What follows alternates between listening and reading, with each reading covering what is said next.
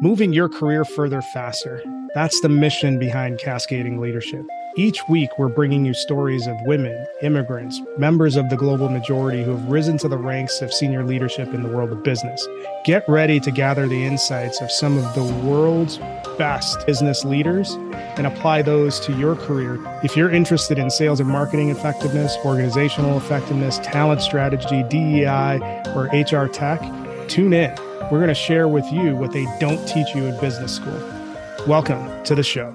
Welcome to today's episode of Cascading Leadership. I am your friendly neighborhood host, Dr. Jim. And with me, I have... LB. I don't know about all that other stuff. I'm just LB. Hello, just LB. This is the part where you say hello. Yeah, that was strategic pause. It's okay. Ruining my flow, dude. You're ruining... What kind of amateur hour are we running over here? We're going to be digging into a pretty heavy topic, which is driving business results with a DEI focus. And with us today is a pretty heavy hitter, in my opinion. And rather than me putting words in her mouth, I'll let her go ahead and introduce herself. Thanks, Jim. So I'm Kat, and I don't know that I'd go with heavy hitter, but I do appreciate that.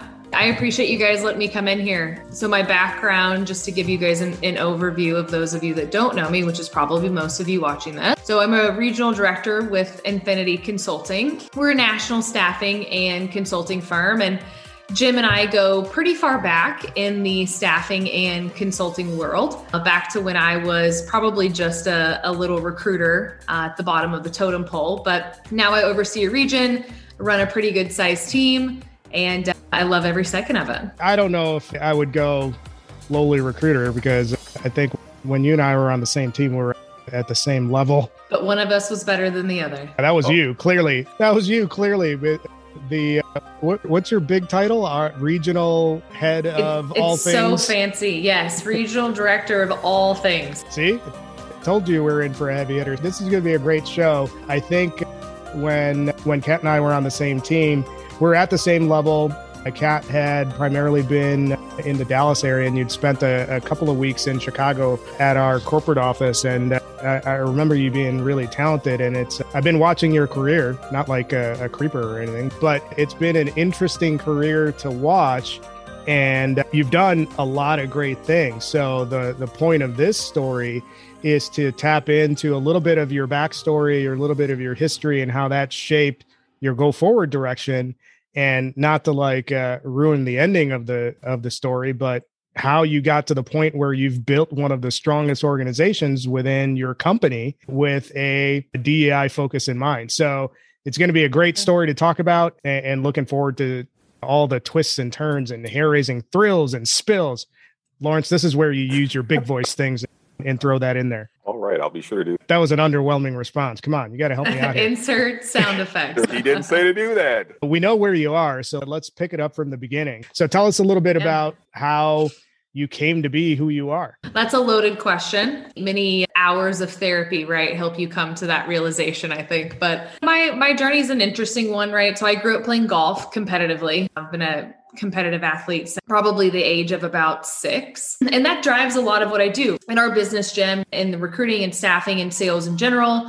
Competitiveness is one of the things that we really look at when we're looking for talent. And we'll definitely tap into that a little bit later. For me, when I stopped playing golf, I ended up graduating from Baylor, business degree at Baylor, and worked in real estate. And I came to this realization that I didn't really want to work in real estate. I needed to find something else. And the recruiting industry you don't find it finds you, I think, is the way to think about that. So I ended up getting a job as a recruiter and started out there in that industry probably 2011, I think. So it's been a good amount of years now. And that's kind of how I came into my role here, just moving up through the ranks. There's been a lot of challenges and there's been a lot of things to overcome. When I was 14 years old, actually, I came out as lesbian to my parents. And at 14, that's a really big conversation to have. And then you carry that all through high school in a small town. And then you go to Baylor and you graduate from Baylor, and to live authentically at Baylor in that way was, for me, it wasn't that bad. but a lot of people didn't have it so well. And then you carry that into a career and you carry it with you everywhere. And you realize in a way you're a minority, but it's not in a visual way. It's like a secret minority. And I think that's influenced a lot of the decisions that I've made with how I want to approach my career, how I want to lead people, how I want to hire people. There's a lot more than meets the surface, I think. That story from that age to now, it's something that I'm grateful for my outcomes, but there are so many people that are way less fortunate than myself and don't have the support system that I had. Hopefully, I'll find a way to reach more of them and help them. I appreciate you walking us through the Cliff Notes version of that story. And I think it's an important story to tell. It ties directly into one of the big things that we want to impact with the show is how do you navigate all of these challenges, be authentic, and normalize all of these conversations that are quote unquote, I don't know, not appropriate or whatever for the world of work, which I think is just BS. Like anything that makes anybody uncomfortable is taboo and inappropriate for work.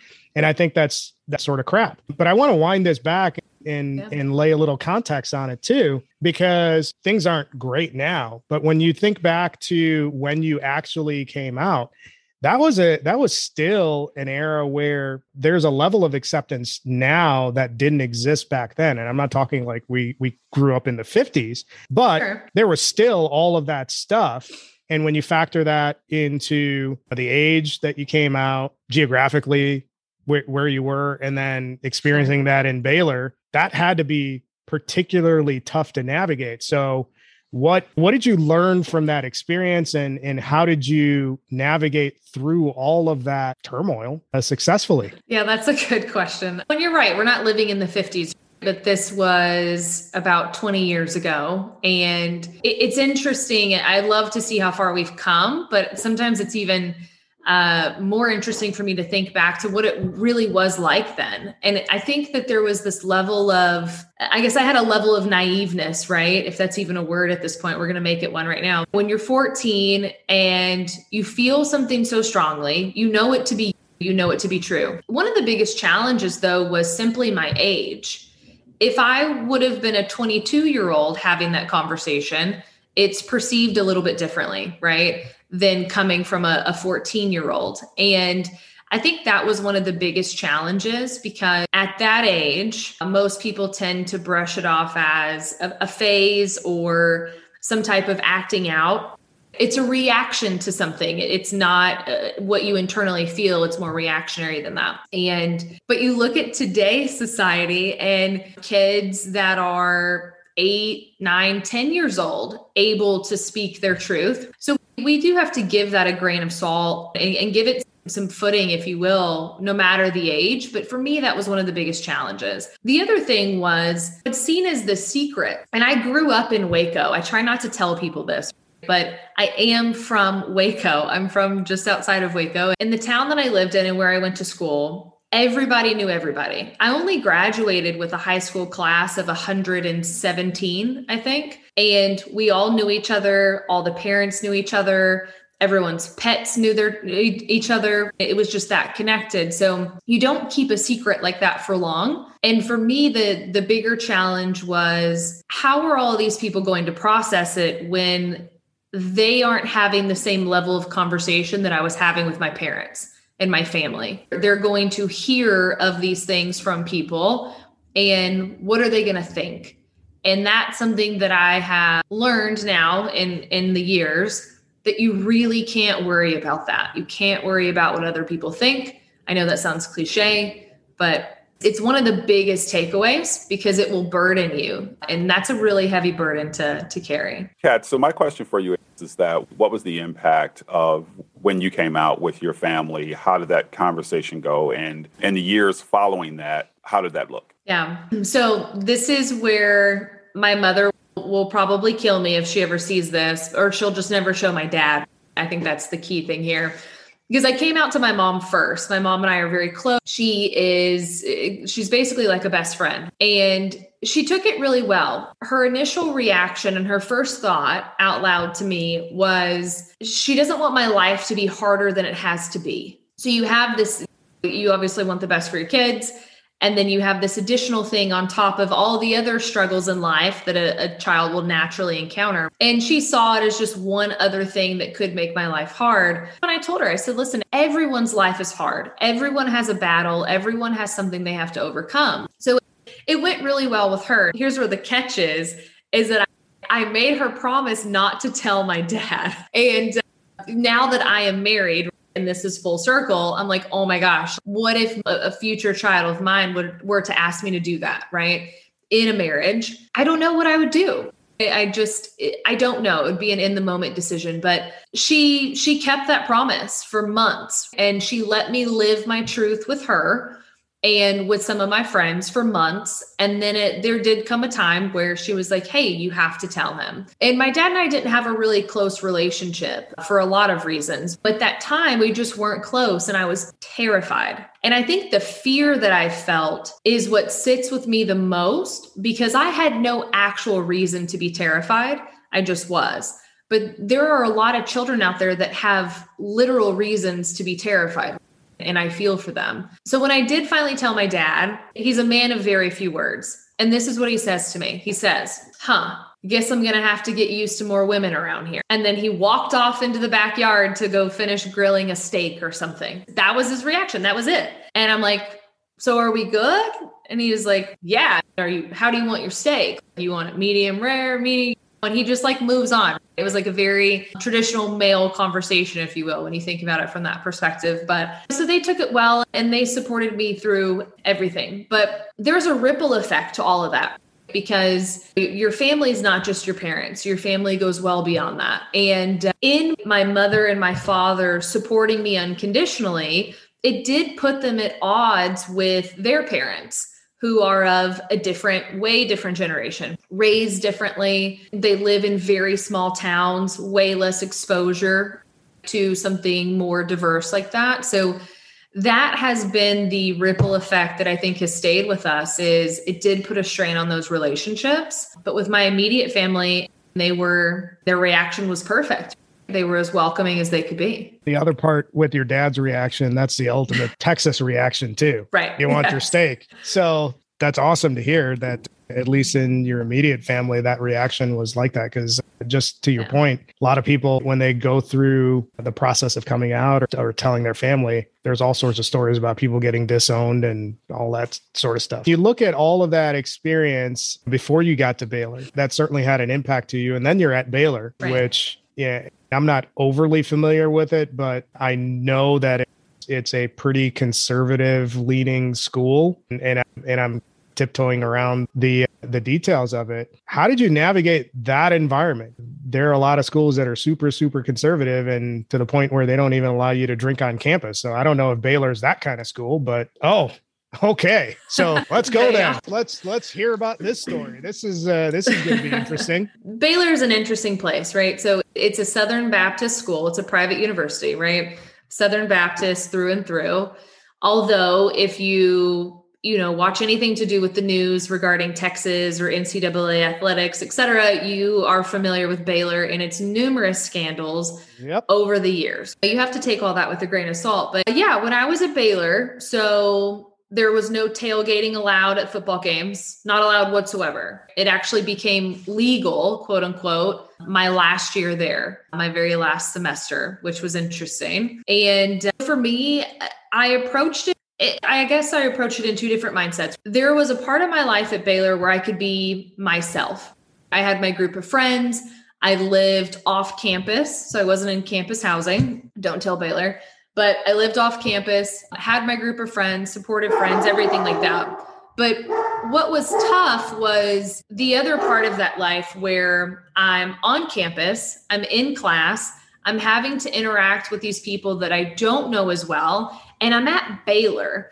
And so you make this assumption that everyone around you is more religious than you, is going to look down upon that. So that's where I had to tread carefully. But there came a point after I did summer semester and then after my freshman year where I said, hey, like you can't lead a double life because it's stressing. It weighs on you. I just decided to be me. Very simple. And I'm not talking about running around campus wrapped in rainbow flags. That's not me. But just being authentically myself in conversations and class and stuff like that. I would get messages from people on Facebook, which was really the only social media at the time. And I would get messages from strangers. Hey, what you're doing like is so great to see, like seeing someone like you that's out and this and that and the other, but you need to be careful. Like, because technically Baylor could have kicked me out with no rhyme or reason. They could have expelled me just for being gay. And I would get a lot of those messages from people that were supportive, but at the same time, they were fearful for me, which was crazy, but it was a wild experience. It really was, but I guess I wouldn't change it. It shaped me into who I am. You really navigated a tightrope there. I think I would have given myself an ulcer. I don't know how you pulled that off, but hats off to you. You navigated the Baylor environment. So when you look at all of that experience from the time you were growing up and then getting through college, how did it shape your interpersonal style in general?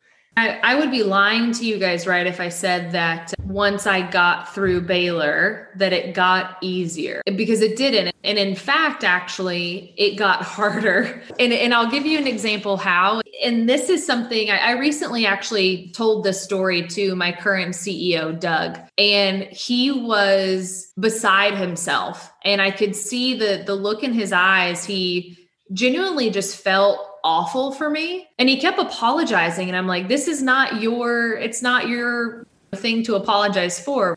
But so when I started out in the professional world and I moved from real estate into staffing, in the staffing world, you're working with candidates that you don't know. You're also working with companies that you don't know. And on the sales side, a big part of my role at just getting into sales, getting into a BDM position was meeting with clients, getting to know them, building relationships, doing all these things.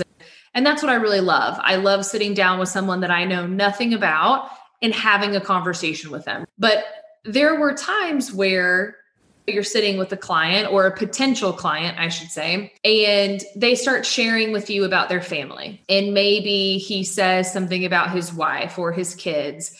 And then you get the question of, do you have a husband? Or do you have a boyfriend?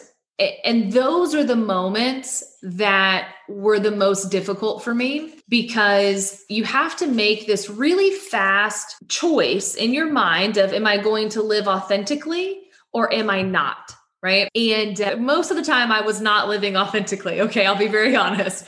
I was terrified. I would say, no, I'm not dating anyone, or no, I'm not married. And so I'm not lying, but I'm also not necessarily living authentically. And there was a client that I became pretty close with. And once I was authentic with him, once I finally corrected him and said, hey, I don't have a boyfriend. I actually have a girlfriend. He was no longer a client. And in that moment, I realized, okay, this is not as easy to navigate as I thought that it might be. If I had some other profession that didn't involve getting to such intimate levels with people as you're doing business with them, maybe this wouldn't be an issue. And I thought about going to law school in that moment. And I actually took the LSAT, like I was fully committed. And I said, no, I'm going to stay and I'm going to see this through. And that was really tough. But now I've realized that if someone's not going to work with me or do business with me purely because of who I am married to, then I don't want to do business with them. There's so many other people out there in the world. But 100%. I was young. And yeah, that was an eye-opening moment for me, because it wasn't one of those direct things where he says, oh, I no longer want to work with you. It was one of those moments where he plays it off in the moment. And then that project that we were supposed to follow up on a week later and sync up on, the sync didn't happen. And then the phone calls aren't returned. The emails aren't returned. And it's just one of those things where you're like, what do you do? I want to lay this little bit of context for the audience. So Kat and I were both in IT staffing. Kat is still in IT staffing. In that environment, you were between a rock and a hard place, because you have a decision to make on what are you going to say in terms of relationship status and any other status that comes up. But if you say one thing like, hey, I'm single, I know that there is a high creep factor among certain clients or certain potential clients where they sniff out that you're single and you get all sorts of other unwanted attention. So you're, as a young 20-something new in your career, that's tough to navigate. Which do I pick? Because either one is going to have some unsavory consequences that I have to deal with. I don't want to undersell that situation. It's not as easy as me coming out to somebody else and saying, I'm gay or whatever I might be. It's easier to navigate if I'm a guy. You're dealing with a double barrel of bad consequences. So I just wanted to call that out because it's not cut and dry as if you were another gender. That's true. Yeah. I was just thinking through it as you were saying that. And I appreciate the authenticity. And the question that I had was going to be, in retrospect, how do you think that has shaped you today in terms of that challenge to your authenticity? When you made the decision to say, this is who I am, that's the question. But the other side of me is that I 100% agree with you, which I jumped into your statement that you were making. And I blurted out 100% because I am 100% with you that when folks, if they're not willing to accept who you are, right? And I share this oftentimes with younger folks that are, entering into their careers in an environment where you can't be your authentic self. It's just not the place for you. And it's a slow death when you make the decision to do that. I still have to make those decisions today. So fast forward 10, 12 years, I still have to make them. And in fact, I'll give you an example where I didn't live authentically. And this was recent. This was actually last month. Okay. And I tell this story because I want everyone to be able to see that it's just not, it's not cut and dry. It's not, okay, I'm out, and then you don't have to worry about it anymore. This is a choice that sometimes comes up on a daily, weekly, monthly basis. And part of it, I think, is on me, right? If I'm being candid, where I'm making my own assumptions about my audience. And I'm assuming that because of something they've said or something that they're a part of or something that they've done, I'm assuming what their response or reaction is going to be to me. And that's on me. And that's probably not a great thing to do. But the example is this. I was playing golf here in Dallas, and I got paired with a lady that I didn't know. She was a member of my country club, didn't know her, first time meeting her. And we're on the first tee box, and she tells me, we're talking about work, and she tells me that she basically works for a mega church here in Texas. And we have a lot of mega churches, and they're huge, literally, hence the name. So she tells me that she works for this church and that she works there, and then she volunteers there. And it's a Baptist church. If it were a Methodist church, I'd like cheers our beer and then we'd move on about our day. But it was a Baptist church. So I have this in my mind, and we get up maybe 2-3 holes ahead, and she asked me, and she says, are you married? And I say, yeah, I'm married. I had a ring on. And then she says, what does your husband do? And in that moment, that's where you have that internal panic. And I'm like, do I correct her? Do I not? Right. And I did not correct her. And I told her what my wife does for a living. And so now that was on hole 3. Golf is 18 holes, folks. So throughout the rest of this round, she is asking me about my husband and my husband this and my husband that. And I texted my wife because we have this thing. She knows that this happens. And I always text her when I'm not living authentically. It's like it helps me with my guilt, but it's also like an accountability piece. I want her to know, and we help each other with that. And so I texted her and I was like, I'm not living authentically today. This lady from the church is asking me all these questions about my husband. And I just don't have the heart to break it to her that I am gay. And my wife laughs it off, and she's, it's okay, sweetie, you're doing whatever you can. These situations never go away. Every time I have a new client, eventually I'm coming out again. Every time I meet a new friend, eventually I'm coming out again. LB, I came out to you. It's just like this never-ending thing. So living authentically is tough unless you don't care about any of the consequences. And I'm not at that point where I can say I don't care at all. There's still a little percentage there. It's a powerful statement, and I think a great story to share. And thank you for doing so. Because I think that oftentimes people don't necessarily understand that we are oftentimes having to relive these different experiences. Sure. And the whole, like one of my favorites is, things have changed. This is the year 2022. And we, even when we were talking about it before the show actually started, we were talking about this is not the 1950s. And in my head, I'm like, it depends on who you're talking to, whether or not it's still the 1950s.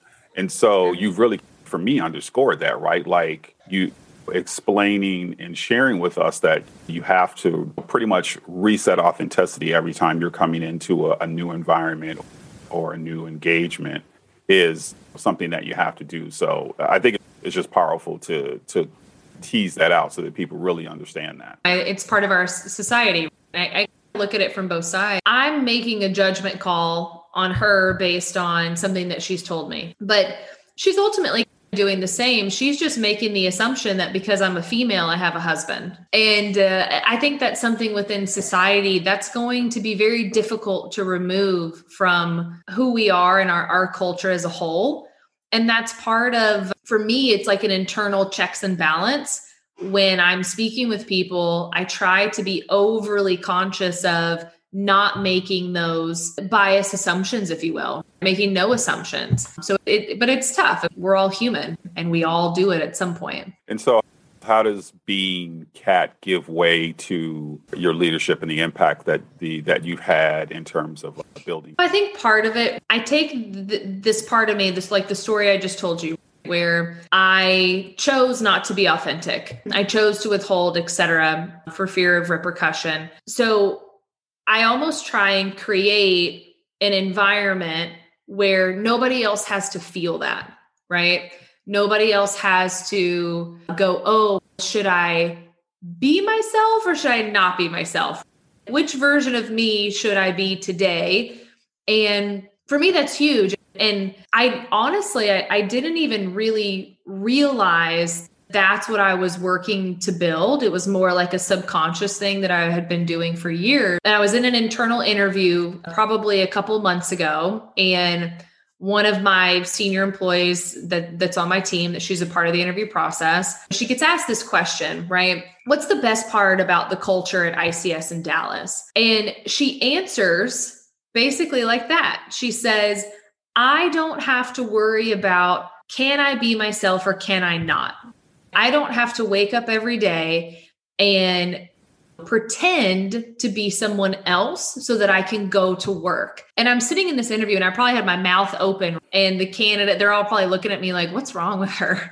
But I'm going, holy shit, that's what it is. Like she just put into words what I have been subconsciously doing and trying to do without being to really able to like quantify it or qualify it. I wasn't able to describe it. And she just sits there and says, yeah, this is our culture and this is what it is. And she probably doesn't even know it. She may watch this and she'll learn from this interview. That was one of the most like fulfilling and rewarding moments for me. It really stood out. So I think that's a big part of it is giving my team and everyone that I work with internally, not even just my branch, our other 11 branches that we have, anyone I interface with, giving them the ability to just be themselves. I think that's a fantastic sort of outcome that your team member has, where they're verbalizing what you've created. When LB and I talk about our time coming together, one of the things that he was big into before it was even a thing was building a team that looks like the communities that you serve. We had a pretty high performing group and we look like the communities that we serve. So when you spin that back to how you've built your team intentionally or unintentionally, what have you seen in terms of impact when it comes to attracting talent internally, developing talent, getting that talent to stick?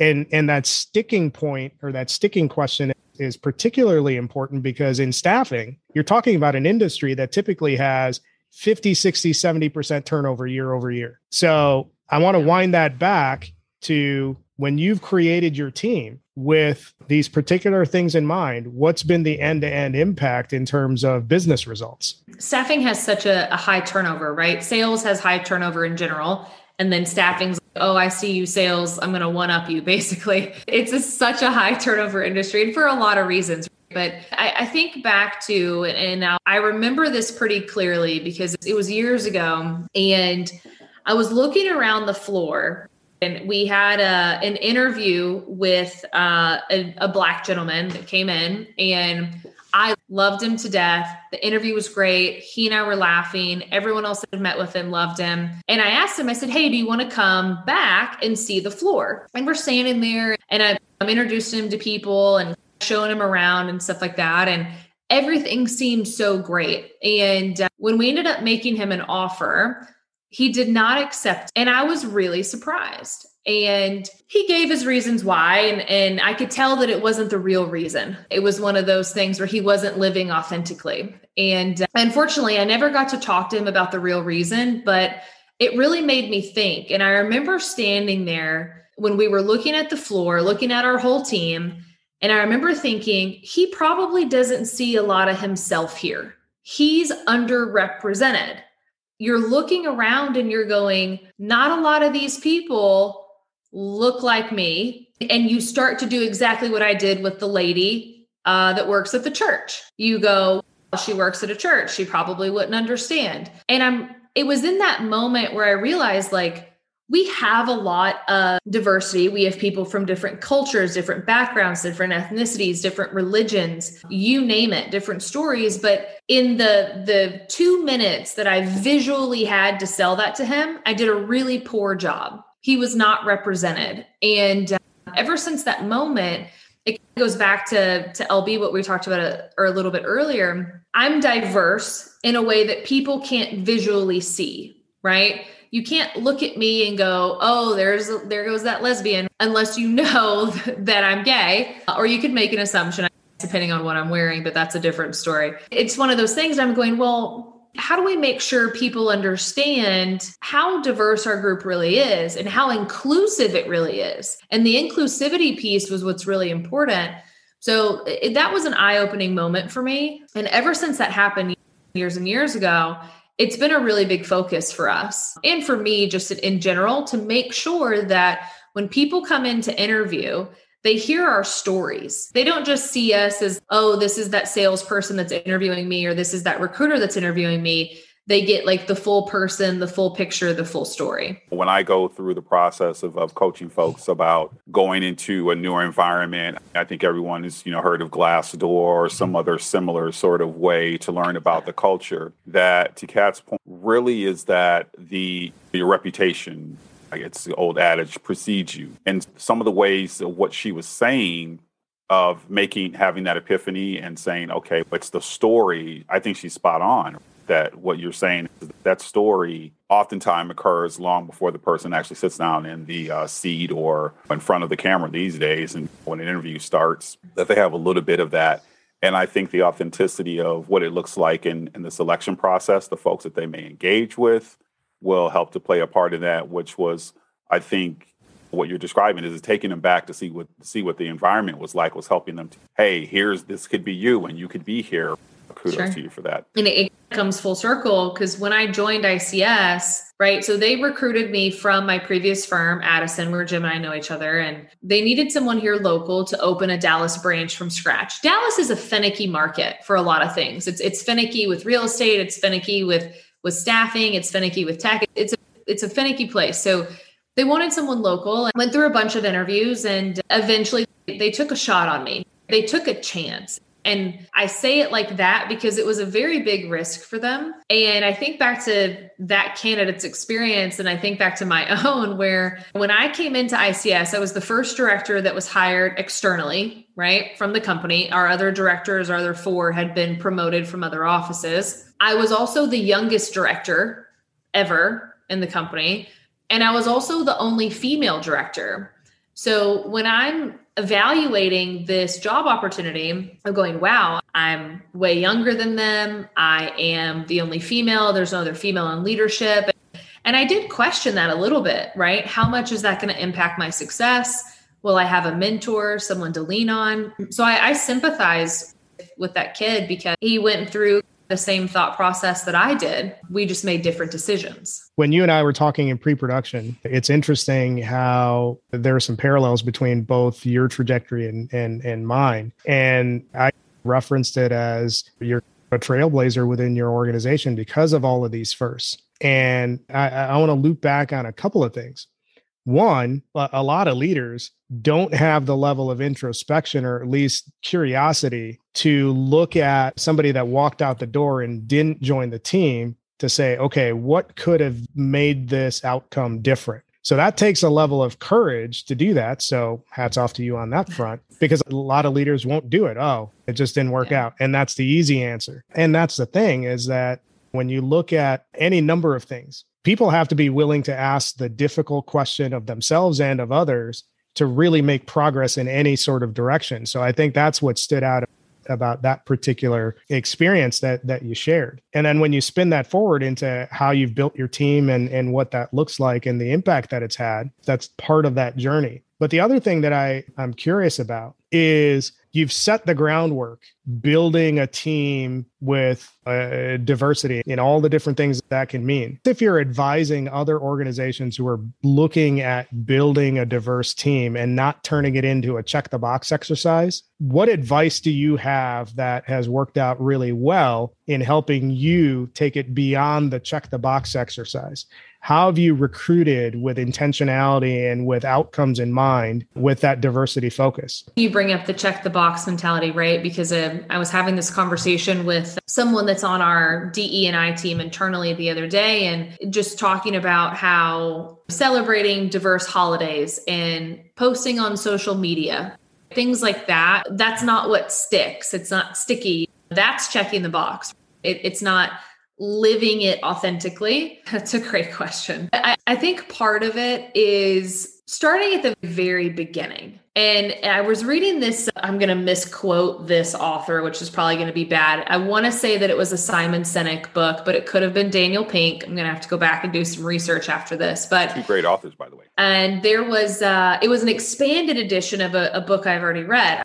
I want to say Simon Sinek, but one of the things he added in the back, it was talking about subconscious bias in hiring. And when I read that and everything that he had talked about and he listed, et cetera, I realized that if you want to have diverse and inclusive hiring and bring that into your culture, it starts way before you even need to hire. It's a mentality, but it has to start at the beginning where I go, okay, we're going to grow this year. Right? We're going to grow in 2022. These are the people that we need to hire. This is what we need to accomplish. And that's where it starts. Because if you start in the wrong place, everything else will either not work or it will be inauthentic. It will just be checking the box. And it's little things. It's looking at, where do I get my candidate pool from? Where do I get them from? And challenging those traditional, methods and place. And then it's looking at things like job descriptions. And my team is, if they ever watch this, they're going to laugh because I hate job descriptions. I hate them. Yes, I hate them. Did I say that I hate them? Anyway, I hate them. But if you look at a lot of job descriptions, there's subconscious bias built in. There are things, there are requirements, and there are also phrasing that weeds out women, that weeds out people of color, that weeds out people from other religions or cultures. And we don't realize that because we're looking at it through a lens of our perspective. And we don't even realize that it could be perceived in a negative way when we think it's positive. So that's, to me, that's the advice I would give is start at the very beginning and challenge yourself to look at it while wearing someone else's shoes. And if you're not able to do that, if you're not able to step back and to Jim's point, what I do is look at it completely with fresh eyes, ask someone. There are so many groups out there, so many diverse groups for hiring, especially in tech, but in general, that will look at that and they'll give you advice and they'll say, you definitely should take this out because this is not a sell to most people, or things like degrees as requirements. People don't realize that a degree, a bachelor's degree as a requirement, is one of the things that to me eliminates a really good amount of your candidate pool, whether you're hiring for tech or you're hiring for what I do. And a lot of people don't realize that. And I think the cons of requiring something like a bachelor's degree greatly outweigh the pros. So that would be my advice, is start from the very, very beginning and really make an effort with the way you approach looking for people, hiring, et cetera. Don't wait until you already have a candidate in front of you and then try to check that box. It's way too late at that point. Those are all really good tips. You mentioned something interesting in that answer that I want to dig into a little bit, because of course, and I forgot who got this on my radar, but they made a really interesting point about subconscious bias. So everybody has those, and whether, and you're unaware of it, and then you have your conscious bias, which obviously by definition you're aware of. But I think one of the interesting things about both of those concepts is that we talk about these things and say, oh, we're aware we have it. And then we just completely keep acting the way that we normally would have acted. And that's a cop-out. So I think the lesson when you're looking at all of these biases that you consciously have, and even the subconscious ones that impact how you're feeling or responding to a scenario, I think it's important to take those in and examine in the moment, okay, why am I reacting this way? And then act in a way that's consistent with that authentic behavior or that authenticity that we want to put out in the world. Because I think a lot of times people just use the subconscious bias explanation, hey, I'm reacting this way because of something, and I just keep on going the same direction that I was going. Just because you recognize that there's a bias, if you don't change your behavior as coming out of it, that doesn't excuse you from acting in the way that you're acting. I think too, though, that one of the reasons that happens is because this is where oftentimes it's going to sound like a contradiction, because what Kat was explaining when she was talking about the language and job descriptions or whatever, right? That's an example of people trying to establish the culture fit. And When you talk about trying to establish the culture fit, one of the reasons that you want to do that is that you unconsciously are trying to maintain the homogeny in whatever that homogeny is. And if you maintain that homogeny, no one's going to call you out on your unconscious bias, because the environment is really staying the way that you want it to stay. So oftentimes what helps in developing that and pushing that, and Kat alluded to this, is that external organizations, and why you want to have a more diverse team is actually that. And you have to also have an environment where we are going to say to one another that, hey, these are some things that we want to be more aware of and be open to the corrective nature. So when you think about from an external standpoint, like the intercultural development inventory is an assessment that you can do. And it again, what this will do is it actually shows everyone, to your point, Jim, has bias, and working through that and not actually saying, oh, okay, yeah, I have it, go about our day. But we do. A great example is where this shows up the most. I shouldn't say the most, because I don't know that from a research standpoint, but oftentimes, because we're in a male-dominated society, what you were talking about, like what Kat has experienced a lot of times, right, as being a female in the workforce, the different challenges that she has, even before, like she said, before I even have the conversation about my being gay, you have these issues just about being a female. The intentionality, one of my favorite words, is really what you have been, I think, driving about building those teams in a way that it is helping the level of success that you're looking for. Yeah. And I think about so we were all children once, we all grew up, and some of us are still children, Jim, but it's fine. Think back to grade school. And it was real in our lives, to a varying extent.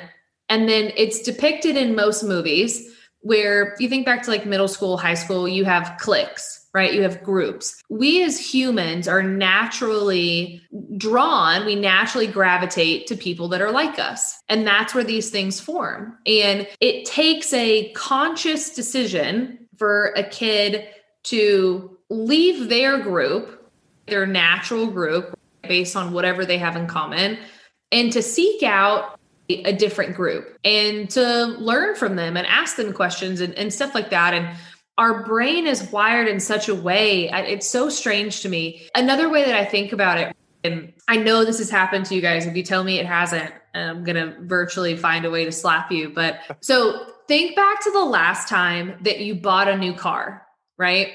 You bought a new car. What was it, LB? What car was it? The last car that I bought, Ford Escape. Okay. So after you buy this Ford Escape and you're cruising around town, being cool LB, doing what you do, you probably noticed a hell of a lot more Ford Escapes cruising around town, doing what they do. And that, to me, that's our brain. And so you talk subconscious versus conscious. I don't know. This stuff gets me so excited, obviously, but you have to make a conscious effort to break away from that. And you see it in children, what happens to us as adults, like we have to do that. So I don't know. It's just for people out there that are like, oh, I'm not really like that. You can't lie to us. You fit the car scenario, like everybody does. And that's just an example, I think, of how our brains do that. When you're talking about the dynamics of, you know, how that mental wiring exists, that we self-select towards those who are similar. That's from, I think, the lizard brain part of ourselves. That's a survival mechanism, because naturally, if you see anything different, your primitive brain says, oh, that's different. That means danger. So I'm just going to stay over here where it's all the same. But it's interesting that we're still wired that way. It's some sort of survival mechanism. And I guess in certain circumstances, it'll be useful. We'll see how that evolves over time. I want to bring this back to a point that you made about starting with the end goal and then starting from the very beginning. One of the things that's common within staffing in general, and actually the world of work, everybody's talking about, hey, there's a talent shortage. We can't find any good people. All of the stuff that you've heard all the time. This whole talent shortage myth. And I honestly think it's a complete myth. When you look at and you examine what you were talking about, how you want to approach the end goal to solving those talent challenges, what's the relationship between what you were talking about and solving the talent shortage? I honestly think it's simple. I think it's a willingness to change or a lack thereof, or maybe even just putting it as simply as the willingness to acknowledge change or the lack thereof. So what I mean by that is as we grow, right, as we all get older, everyone gets older. And as the market evolves, the workforce evolves, jobs evolve, right? Look how far we've come from the beginning of COVID and how much we have evolved in the way that we do work and the way that we communicate. So to me, it's that. A lot of people, I think, are trying to hire in a new reality, but they're trying to do it with ways from their old reality. And to me, that it's not going to work. It's going to be very difficult and painful. And so many things have changed, right? So many things have changed with just the workforce in general. How we define senior or experienced, how much someone should be worth. Do we put a higher value on years of experience or output? The way that different generations view productivity and the things that are important to them. All of those things play a factor in the talent shortage or lack thereof, right? There's not a talent shortage. It's just people are not finding, back to what we just talked about, they're looking for these similarities. They're going, hey, this is my team now that I hired 5 years ago. I don't see anybody like that. There's no one to hire. And they're not pivoting. So I'm with you on the myth. I agree 1,000%. People have to rethink or re-examine how they think about things that they want to solve, because you can't take the same approach that has always happened and expect those results. But you just hit on something. And then I know that LB has a couple of things that he wants to dig into. And what you mentioned was, how do you want to measure? What do we want to measure? And you mentioned output. And I latched onto that because that's an important conversation to have as well, because there's a big segment of the population that wants to measure activity. And that's the wrong economy. There's a book that I read it's called the No BS Small Business Book. Casey Graham, the CEO of Gravy, actually wrote it. And he's got a chapter in there that talks about, are you in the activity economy or are you in the outcome economy? Basically, are you focused on results or are you focused on just task? And that's an important point too, in how you evaluate who's sitting across from you from a hiring perspective.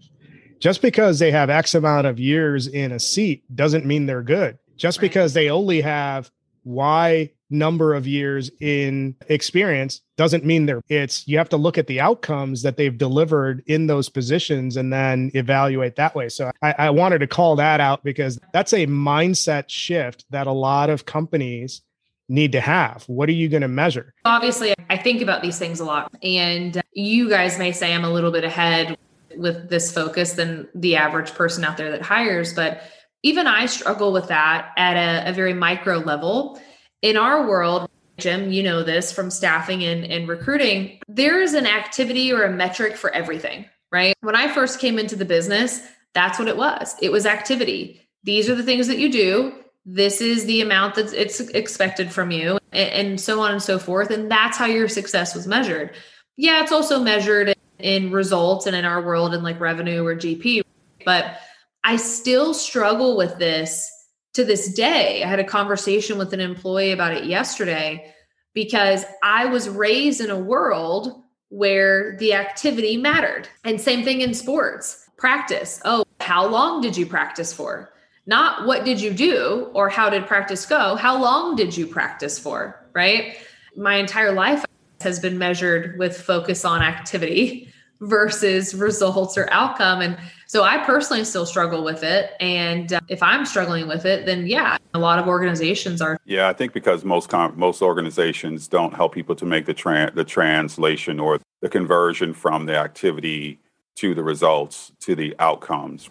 One of my favorite phrases is that, and Jim has probably heard me say this 100 times going back to our days together when we worked together, is that I don't care about credit, I care about outcome. Because it's that outcome that determines what my direct deposit is going to look like. And that's the way that I used to look at it. Yeah, absolutely. So all the other stuff is merely a distraction. But the other part of it is, though, is that when I think about what you have shared with us today, Kat, it's been a lot.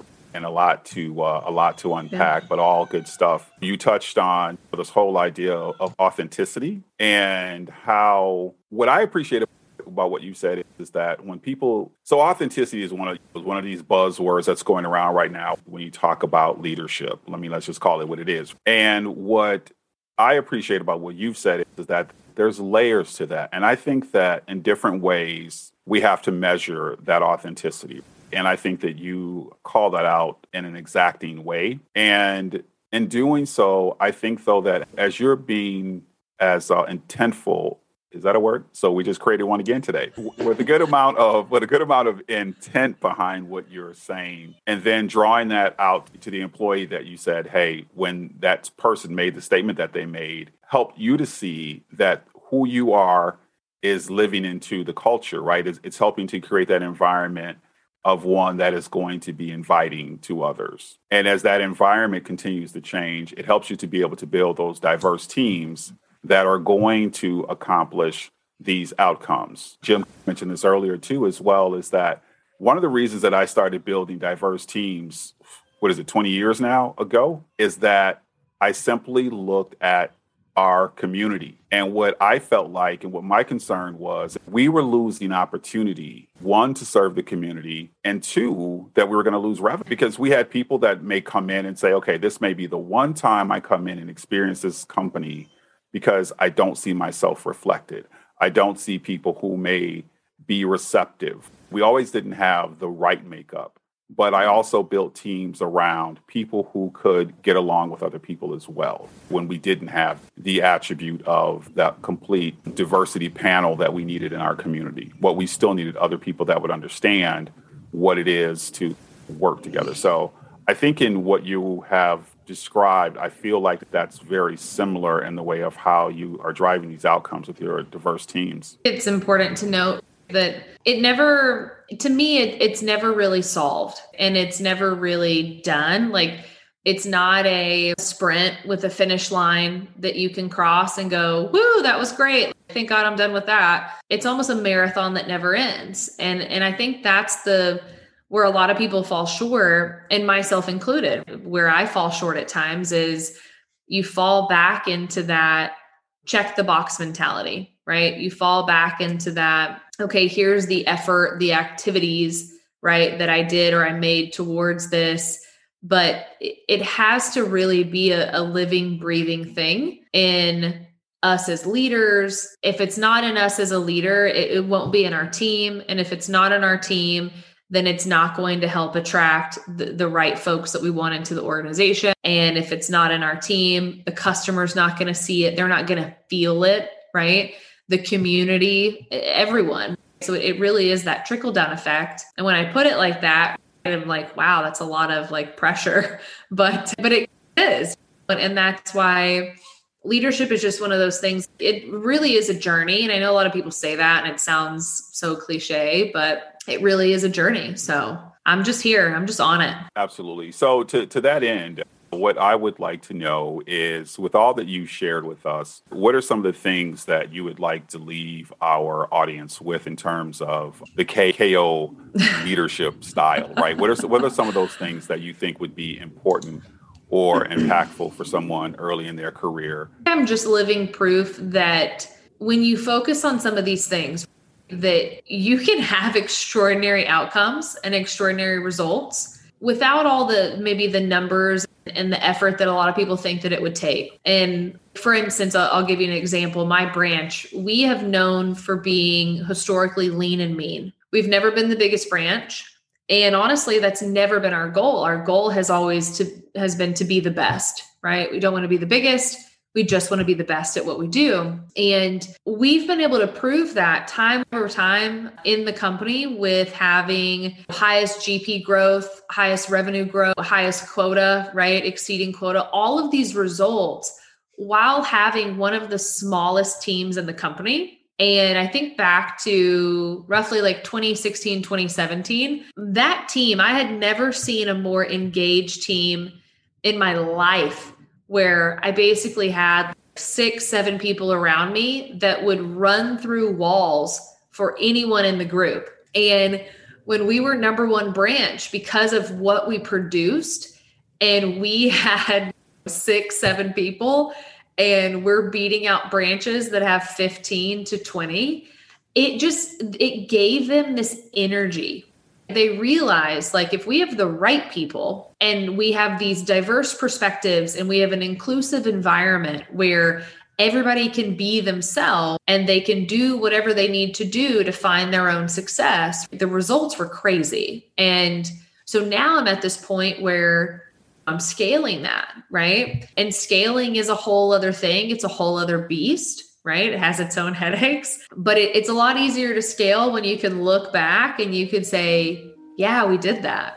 We already did that and it worked. It's still working. And those people are still here today and they would still run through the brick wall. Those are some phenomenal results. And you know, I usually raise the people's eyebrow like I'm doing right now whenever people say, oh, diversity is just nothing. It doesn't really drive business results. And when you say that to me, when you say that to LB, when we say that to Kat, we've actually built highly successful, diverse organizations that have been, if not best of breed, pretty damn close. And I think, Kat, when we were talking in pre-production, your team is somewhere in the top 3 out of all the different branches in ICS. Not to beat a dead horse, but this stuff works. Breaking news, hiring people different from yourself and building a team that way works when it comes to driving business results. So it's awesome.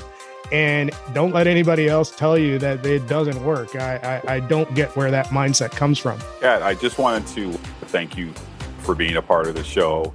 I have to admit that as you were sharing with us about your teams and all of the successes you've been having, I did chuckle inside because your competitive nature actually was shining through.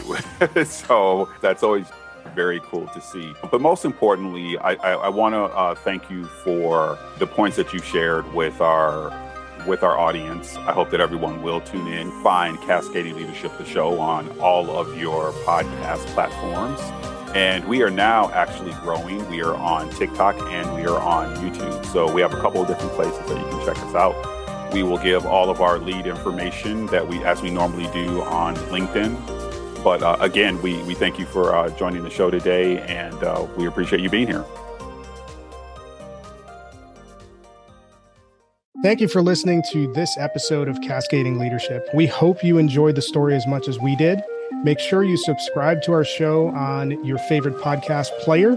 Follow us on YouTube, TikTok, LinkedIn, Twitter, and Facebook. Leave us a review. Tell a friend. If you're interested in sponsoring the show, reach out to me at jim@cascadingleadership.com. Tune in next time for another great episode that will help you move your career further faster.